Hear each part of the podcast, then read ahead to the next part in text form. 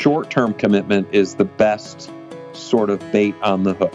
If you get up and say, hey, you need to be part of a small group, it'll be like a spiritual family. You'll do life with these people, you'll confess sins and cry together. You have just alienated most of your space. Most of the people in your church are not signing up for that. But if you say, hey, uh, sign up for this thing, it's going to last eight weeks, 12 weeks, you know, it gives people an on ramp and an exit ramp. If things get weird, they can leave without offending anybody. Welcome to the Transforming Discipleship Podcast, brought to you by smallgroups.com, a podcast designed for church leaders who are actively seeking to make disciples for Jesus Christ in the world. I'm your host. My name is Oliver Hersey, and today we're joined by Bill Search, and we're learning today how are we going to get better as ministry leaders at inspiring participation in our congregations, our communities, for small group participation and discipleship. So, Bill, welcome back. How are you doing today? I'm doing great, Oliver. How are you doing today? I can't complain. I can't complain. I'm excited about this topic. So, we're going to dive right in because I, as a pastor of discipleship, I'm always curious to hear from others. How do we inspire and pique interest among the parishioners and the people we are serving? So, we want to wrestle with that. I'm excited to have you on because I always learn a lot from you when I'm talking to you and I enjoy our conversations.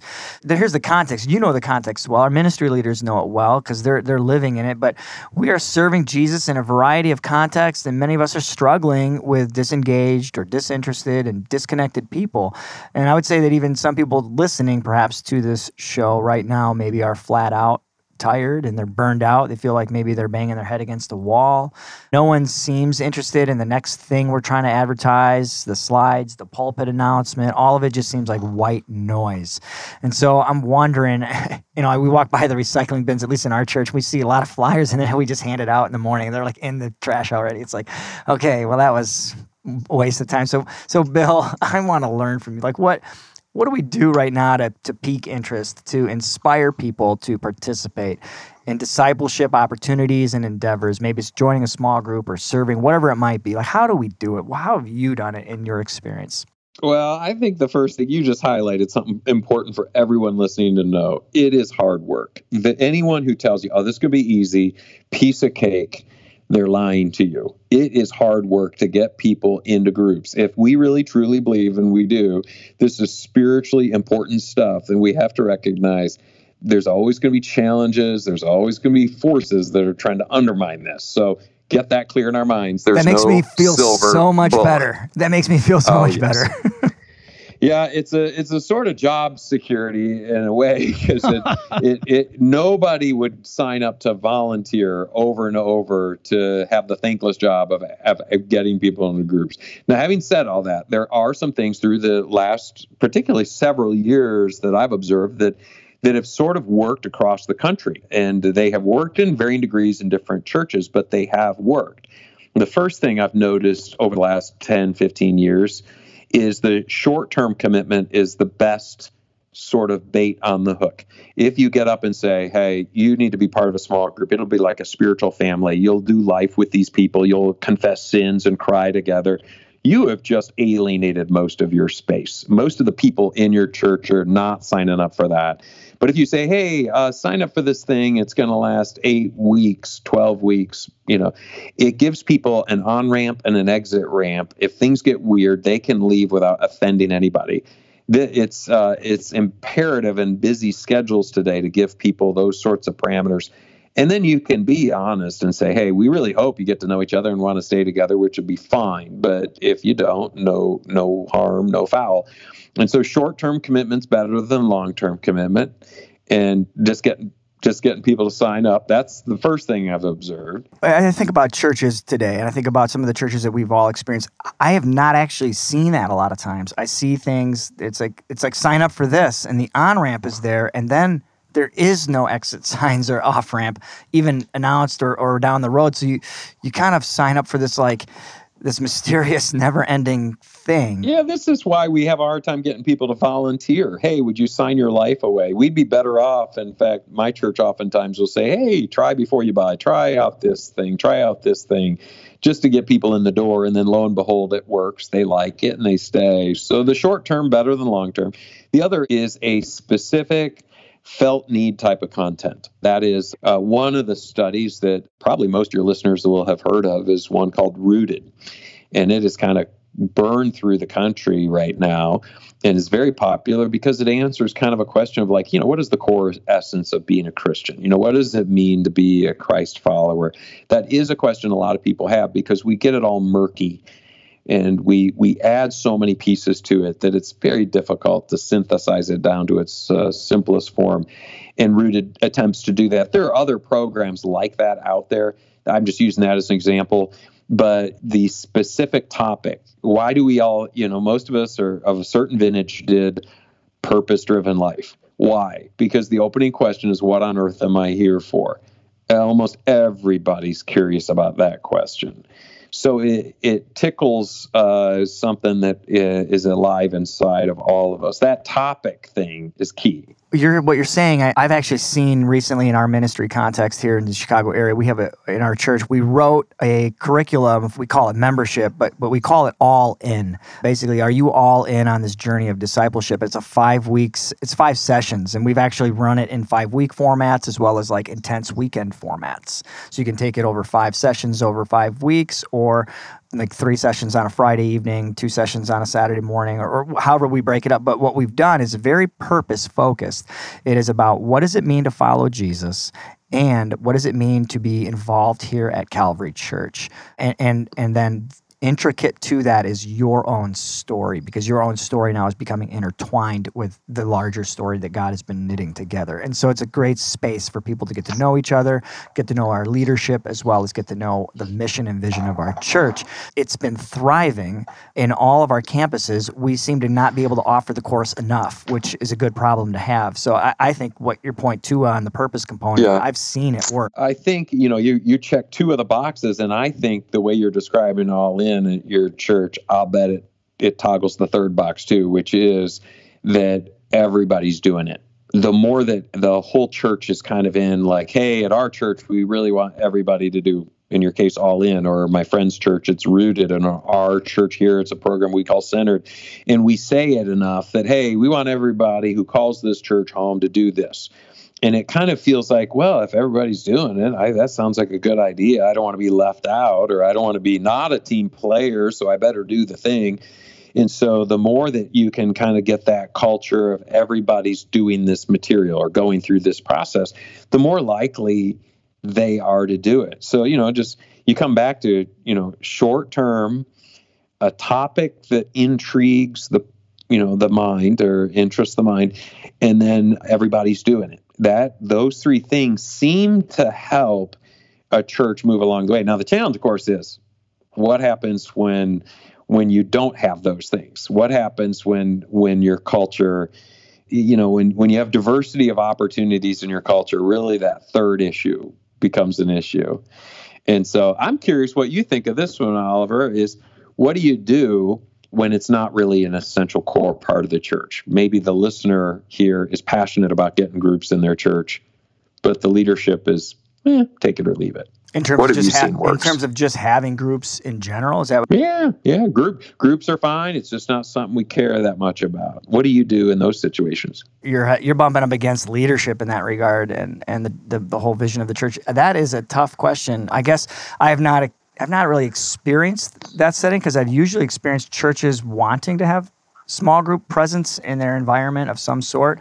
But I guess if I were in that situation, um, hmm, well, yeah, I think I think what I have found to be the greatest the greatest way forward in any instance where you're bumping up against something like that is to have conversations that are candid and honest and uh, to sit down and take take perhaps leadership out to coffee and to just sit down and kind of explain and express why you feel small groups are so vital and critical to discipleship and ministry and, and hopefully cast vision. Um, it's, it's sort of odd to think about a parishioner or a ministry volunteer casting vision for their leadership, but I get that sometimes that has to happen and hopefully leadership would be responsive to that. But I think being patient and having those conversations over and over again, candidly and honestly, are key. I, I don't know. I think that's a brilliant answer. I do. I think that you struck a, a tone there of respect for the leadership. You sit down with whoever's in charge or whoever's been commissioned to be the leader and say, hey, This is the vision I think we could do. What do you think? And if they say, look, it's great you're doing it, then bloom where you're planted. Start, get something going, and do it respectfully. And don't dismiss the other things that are out there, but just start with the people that would respond positively to it, make a change, and and see what comes of it. Lots of seeds in lots of churches were planted like that 20, 30 years ago. And today, those are churches of small groups, and nobody knows any difference. Everybody's doing it in the church now. But many churches that have a heritage to them, they started out with a person who said, "You know, I read this book on small groups. I'd like I had this one experience in small groups, and I think we should try it here." And and a lot of churches pastors go, "Well, if you if you can dream it, and we'll pray for it, and we'll volunteer your time for it, you can do it." I just think of that person who's listening who doesn't necessarily have the full range of support that maybe you and I've enjoyed in various ministries. They can make a difference wherever they're at with the possibilities in front of them. So I liked your answer. That's a good one, Oliver. Absolutely, and they they should buy the coffee. I think right. They, they buy your leader That's the coffee, right. and then, coffee. then your leader's Good already coffee. listening. They're like, oh, okay, good, yeah. So you know, we think about Jesus, right? Jesus is is who we're all aspiring to to walk like, to follow in the discipleship process. I think about how Jesus invited and inspired people around him to engage in transformative, life changing discipleship. I mean, that's what he was doing. He called his first followers the fishermen, the tax collectors, and he, he invited them and inspired all kinds of people, men and women, to to do and to follow uh, his way of life. So, what types of stories come to your mind when you think about Jesus' life and his way of inspiring and piquing interest? Like, what can we learn from Jesus and his methodology for inspiring people to enter into the discipleship journey as we think through it? I mean, does anything come to mind, Bill? And, and has anything Yeah. particularly shaped my, you? My favorite uh, story involving just sort of the beginning of this process is John 1. You know, when Jesus, evidently, if we understand the timeline, he was baptized by John the Baptist, goes out, is tempted, comes back into John the Baptist camp, and John goes, Hey, look, there's the Lamb of God. He's taking away the sins of the world.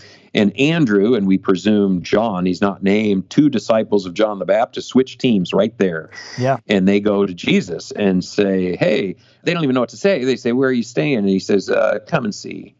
Come and see. That's it. It's just a simple come and see. And so the Bible tells us they spend like the rest of the day with him.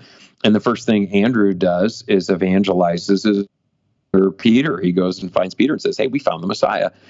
And so then Peter comes up and and so there's just this interplay. It's almost a tease how little we get to hear from Jesus. I mean, we have four gospels, but it's still we come away wishing we had more. But there was evidently enough interaction there that he drew men and women in. People wanted more. And it must have been something in the tone, it must have been something in the interactions, it must have been something in the quality. I mean, the Bible does say he taught with authority, unlike everybody else around Yeah. at the time. So there's there's just something in the way that he interacted with people. He invited them into deeper layers. And the ones that responded, we know their names. There are plenty who didn't, and we don't. There's yeah, there's something uncanny about Jesus where he there's this fragrance about him that people are like, what is what is it that you are and are about? And they and he drew them in, and I think that same fragrance is offered to all of us as ministry leaders as we seek to walk like he walked and and and embody his way of life as best as we can. I think that gives off a fragrance, and that in and of itself is compelling, and I think piques interest. Yes. Of like, why? How did you just forgive that person when they did that to you? Like, how do you, how come you're so generous with with what you have? When people start to see these things, I think amongst their leaders and in the in the midst of these small groups, I think that becomes such a compelling force of like, I want to be around that. Like, give me more of that. What is it that that's inside of you that that empowers you to, to live that way because that's an interesting and beautiful and powerful way to to live and and I think that's why you know I think it's is it Nathaniel or Philip? I don't remember who it is but he's Jesus can see into this man's life and he knows that where he's sitting and he's under the fig tree and he says I I, I you see me. And the same with the Samaritan Yeah. woman at the well. He knows everything I've ever done. He just what she tells all the people like Jesus has this way about him that is just it just draws people in. And we may not have, obviously, the insight that God incarnate had, but what we can have that he had that doesn't take divinity in order to do is see the potential in other people. and he he saw this. Now he saw Peter, and he says, "You're Simon. You will be Petrus. You will be Peter." And to to the ancient scholars, knowledge that's the first use where rock gets drawn in and becomes a person's nickname or name. There's no other instance that we're aware of in the in the ancient writings where anyone was called Petrus. That name becomes a first person name by Jesus' name. So if you're listening, your name's Peter, it's pretty cool. Jesus came up with your name. But what he saw was you're going to be really a stable foundation on which others will build ministry. You know, so he saw something in Peter. Now, obviously, we don't have that prophetic voice we can't look at a person and go you know you're you're unreliable right now but you're going to be very reliable. But what we can see in a person is potential. They potentially if they give their heart to the lord and walk as he walked there is potential in that person. And and so there is something in the hopefulness of christ that he breathed hope into people. And yeah he was very challenging and he was confrontive and prophetic, but he also drew people in because they came away with this strong sense I I can live up to something if he's if he's with me. And so it is with us. If Christ is in the midst of it, there's great potential. To me, this is the big this is one of the big things we get in the gospels is we get this image that people who came up and were close to Christ, there was something if they let him that they would do in his life. And certainly he let Judas choose another path, but there's something powerful in the dynamic of of that group of people that were drawn in. And Jesus wasn't easy on them. He was tough on them. And I think that's the same for us too. There's a lesson in that that he was tough on people. We want people to have a toughness on us too. We don't we don't need more than a couple grandmas in our life. We need we need some drill instructors too, and so we see that too. We could go on and on, but for the sake of time, I better cut my comment. No, this has been. I think this has been really helpful. I think Bill, your thoughts on in terms of how do you pique interest? You know, what's helpful? Well, obviously the short term on ramps, off ramps, clearly defined, helpful. The purpose of the discipleship endeavor and opportunity is crucial. And then the the big rally of like I think of something we did here in Chicago, and I know they did it down in Texas, the, the Explore God series where everybody's doing it. Let's do it. But at the same time, we look at Jesus, one of the things that Jesus was so compelling, he sees people. He sees people, and I think we can see people too. When we see people, I think that inspires them to say, Oh, you, believe in me? You think I can do this? Yes, we believe that. Yes, we think this is helpful for you. You've given us a lot to think about, Bill. This has been a pleasure. I appreciate it, and uh, we appreciate your insights and when it comes to participation in discipleship opportunities. Um, we want to thank those of you who tuned into this episode of the Transforming Discipleship Podcast. This is a podcast brought to you by smallgroups.com. And again, you can visit the website smallgroups.com to get books Bible studies, and training tools as you continue to build your ministries and your small group ministries. So until next time, take care.